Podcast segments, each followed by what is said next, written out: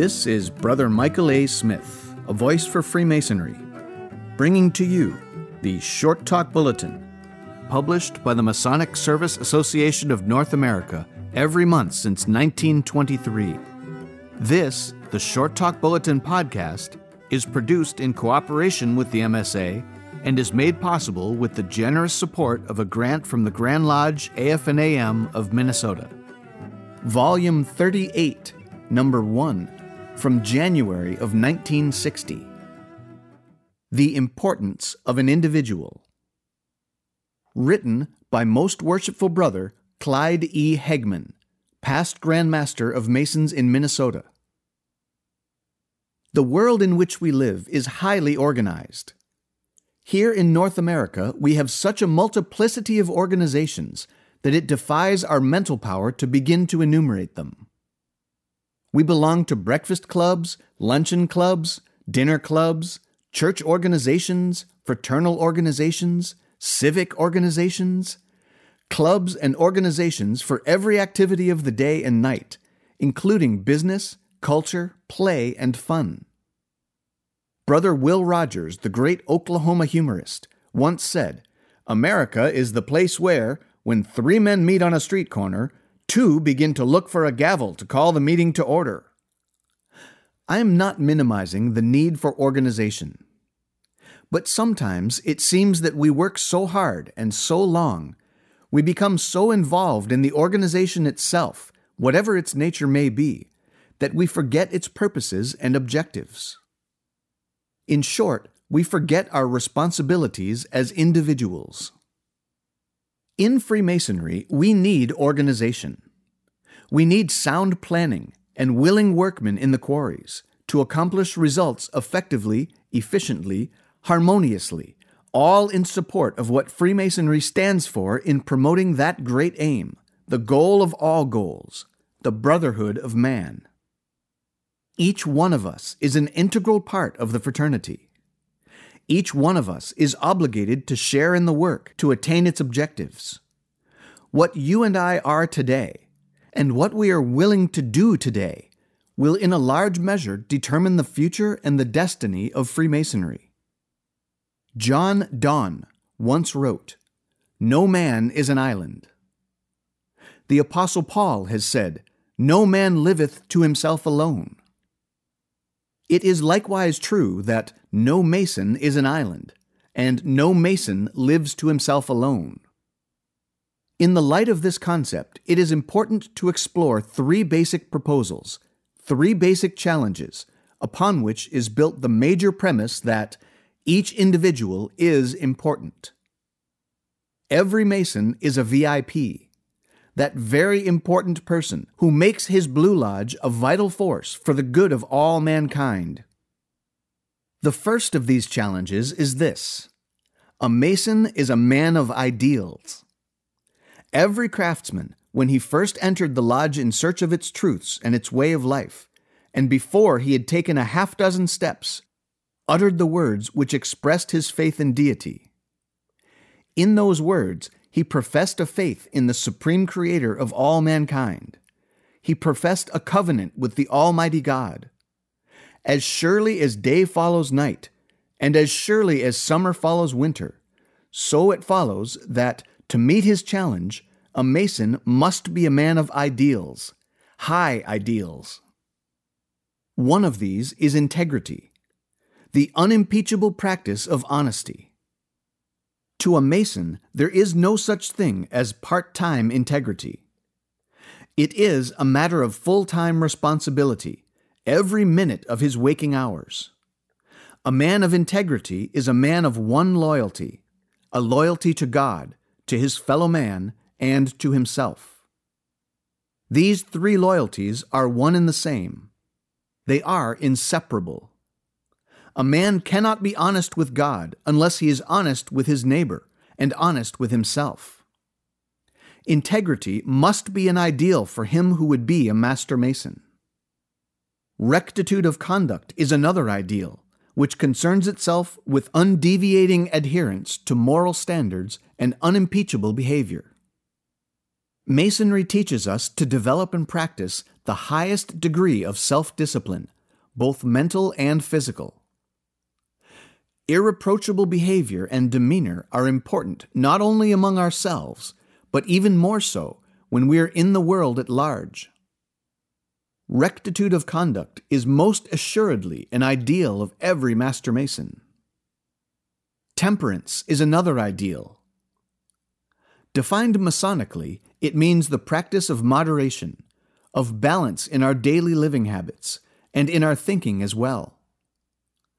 Have you ever heard a man say about another, he has a one track mind, or he's all warped in doing this or that, or all he can think of is such and such? Is it not more commendable to regulate oneself and act with a sense of discretion and balance? The idea of temperance challenges us to avoid being extremists to the detriment of ourselves as well as the other fellow with whom we come in contact. Another ideal is the one we call tolerance, that quality of respect for another man's point of view, opinions, beliefs, practices, or habits. In short, a sympathetic understanding for the other man's mode of living, his creed, and his philosophy is most becoming to a man of good judgment, we Masons believe. Sometimes we hear the criticism made of an otherwise intelligent person that he is opinionated. This is a serious indictment, for it suggests a lack of vision, a blindness in the heart as well as in the mind. An American and a Chinese gentleman were visiting the cemetery one afternoon, each to pay respect to a departed friend. The American placed a bouquet of flowers on the grave of his friend. But upon observing the Chinese gentleman, he noticed that he had placed a bowl of rice on the grave of the departed Chinese. This seemed a strange performance, so the American said to the Chinese, and when do you expect your departed friend to come and eat the rice? To which the Chinese replied, Same time your friend come up to smell the flowers. Both men had the same objective a tribute to a departed loved one. Only the points of view differed. Tolerance grows where sympathetic understanding is extended to the other man's differing point of view. The last ideal I have chosen to describe is that relating to freedom. Men have shed blood that they might experience for themselves and for generations yet unborn freedom and liberty. You and I should forever thank God for the privilege that is ours to live in these two great countries of freedom, Canada and the United States. Ours is a freedom of choice as to whether or not we shall go to school and to which school. Ours is the choice as to which skill or profession we shall train ourselves to work in for our daily livelihood. Ours is the freedom to decide whether to go into business for ourselves or to enter the employ of another. We may choose to live in the city or in the country, in the east or in the west.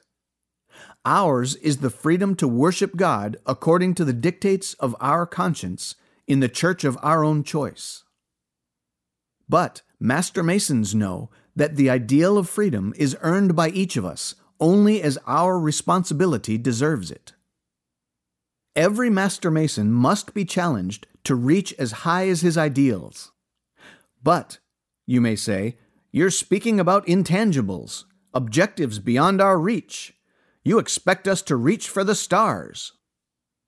Brethren, that is exactly what I have in mind and firmly believe. The poet Browning phrased it in these words A man's reach should exceed his grasp. We Masons must live on tiptoe. We must reach for the stars of ideals if we would set a pattern for living a life of genuine usefulness. Life is made up of dreams, aspirations, yearnings, hopes, Call them what you will. They're a vital part of our daily life, as our days are filled with decisions. As a man thinks, so will he act in making decisions. That's why it is so important to believe this challenge.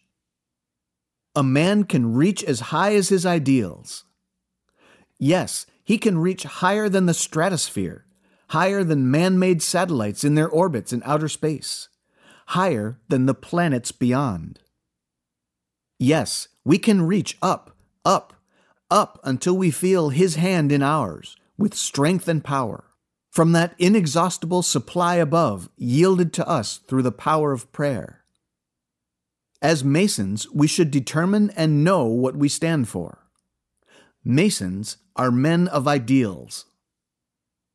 The second challenge we Masons should explore is the challenge that a Mason is a man of conviction. He is a man of courage in its noblest sense. If we have decided that as Master Masons we know what we stand for, we must have the courage of our convictions. We must stand up to be counted in the fullest meaning of those words. The Apostle Paul said, Ye shall know the truth, and the truth shall make you free. There is no more pointed and direct exhortation to live a life of truthfulness. A master mason is a man who is not ashamed of the truth, a divine attribute. Our fraternal brother, Dr. Norman Vincent Peale, has made a tremendous contribution toward our mentally ailing humanity through his gospel of positive thinking. Says Brother Peale, quote, Many people are tired simply because they're not interested in anything. Nothing ever moves them deeply. They become tired. They even become sick. The surest way not to become tired is to lose yourself in something in which you have a profound conviction. The more you lose yourself in something bigger than yourself, the more energy you'll have. End of quote. Archimedes, the ancient Greek mathematician and inventor, also challenged the world with a great conviction. In explaining the force that could be developed by the proper use of a simple tool, the lever, he said, Give me a place to stand and I will move the world. Two thousand years later, one of our fraternal brothers, Johann Goethe, the greatest of German poets, repeated this challenge in the following words Make sure thy standing place, and move the world. Have we made sure our standing place as builders? If so, Freemasonry can indeed move the world. But it needs the courage of each individual who has lost himself in something bigger than himself. A master mason must be a man of conviction. The third and final challenge to our thinking is that a mason is a man of service. He must be of service to mankind. If we are men of ideals, and if we are men of conviction, we must ask ourselves this question To what extent do we use our potentials, our possibilities, to be of service to others. Some years ago, the Christian Science Monitor carried a feature article under the headline Masonry Builds Good Works Through Good Deeds, Good Habits, Good Will. If there were no other challenges presented to Masonry today, the desire to live up to the tremendous compliment in this article could be an objective in itself. But it is not enough to live up to achievements or successes of the past. As individual members of a dynamic fraternity, we must be continuously alert to opportunities for service in a changing society. Only as we adapt and prepare ourselves to meet its needs can we grow to the stature required of us to merit our standing place in the modern world. Opportunities for individual service are limitless new ones appear every day of our lives. Some are charitable and humanitarian in the pure sense of sharing our worldly goods to meet the needs of those less fortunate than we. In this category of living is the local lodge fund for relief and assistance to the widow, the orphan, and the needy. Another is the Masonic home, where we care for our aged brother or his widow during the sunset years of life. In Minnesota, the Masons have been contributing voluntarily to a Masonic Memorial Hospital Fund to carry on their continuing interest in a great humanitarian project. a hospital to treat the victims of cancer. This hospital, now operating on the campus of the University of Minnesota, was erected at a cost of $1 million, all raised in a voluntary campaign conducted by Blue Lodges among their members under the slogan, Give until you feel good. Masons everywhere are responding to such challenges. As men of service, we Masons should cheerfully support the work of the Masonic Service Association as it carries out a program of personal visitation and assistance in the veterans' hospitals where lie our soldiers, for whom the war will never end. Other opportunities for individual service, Masonic in an even deeper sense, are those wherein we give of ourselves, our time, and our talents. Such opportunities are impossible to exhaust. Blood donor programs, which are so much a part of our modern methods of surgery and healing, are a specific example of the giving of ourselves. Community and civic projects offer a challenge unparalleled in the history of man. Have you served on a Boy Scout or Girl Scout committee, or on the school board in your community? Those who have will know the keen sense of satisfaction in working with youth. The young people who follow in our footsteps, charged to make these lands of freedom an even greater force for peace than we have been able to do.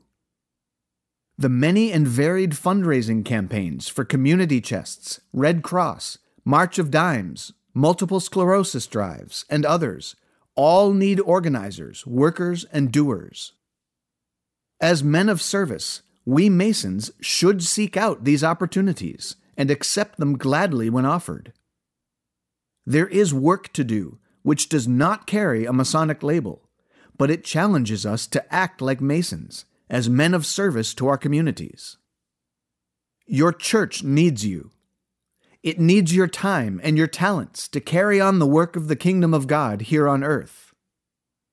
When you're asked, or better yet, when you volunteer your services on committees, on boards, or anywhere in the program of church activities, assume those responsibilities as a man of service. Act like a mason. The craftsman who would practice out of the lodge those great moral and social virtues inculcated in it will be an active church member because he is a mason. The church offers one of the greatest challenges to service the challenge to make things of the Spirit real. A Mason must be a man of service. As Masons, we must always recognize the importance of the individual in carrying out our responsibilities to God, to neighbor, and to self. And only as we do this will we become men of ideals, men of conviction, and men of service. Yes, men of God. My grandmother used to tell me a pointed little story when I was a boy. The street lamps where she lived in St. Paul were illuminated by gas. Grandmother said, each day about twilight, a lamplighter would come down the street carrying a lighted taper in a stick. I watched him as he climbed the lamppost, lit the light, climbed down again, and walked along the street to the next one. There he again climbed the post, lit the light, and climbing down, proceeded down the street. Soon darkness began to fall, and I could see only the shadow of the lamplighter as he climbed the posts and lit the lights. Then, said Grandma, it would become so dark, so very dark, that I couldn't see the lamplighter any more, but I could tell where he'd been. My brothers, we must keep lighting our Masonic lamps with our ideals and service, so that when we, like the lamplighter, are no longer here, others can tell where we've been.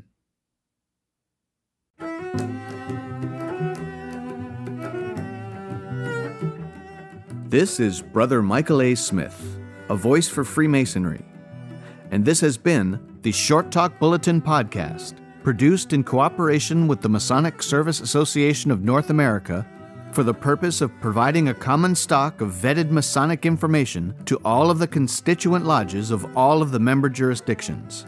and is made possible through a generous grant from the Grand Lodge AF&AM of Minnesota, who have been engaging and inspiring good men who believe in a supreme being to live according to the Masonic tenets of brotherly love, relief, and truth since 1853.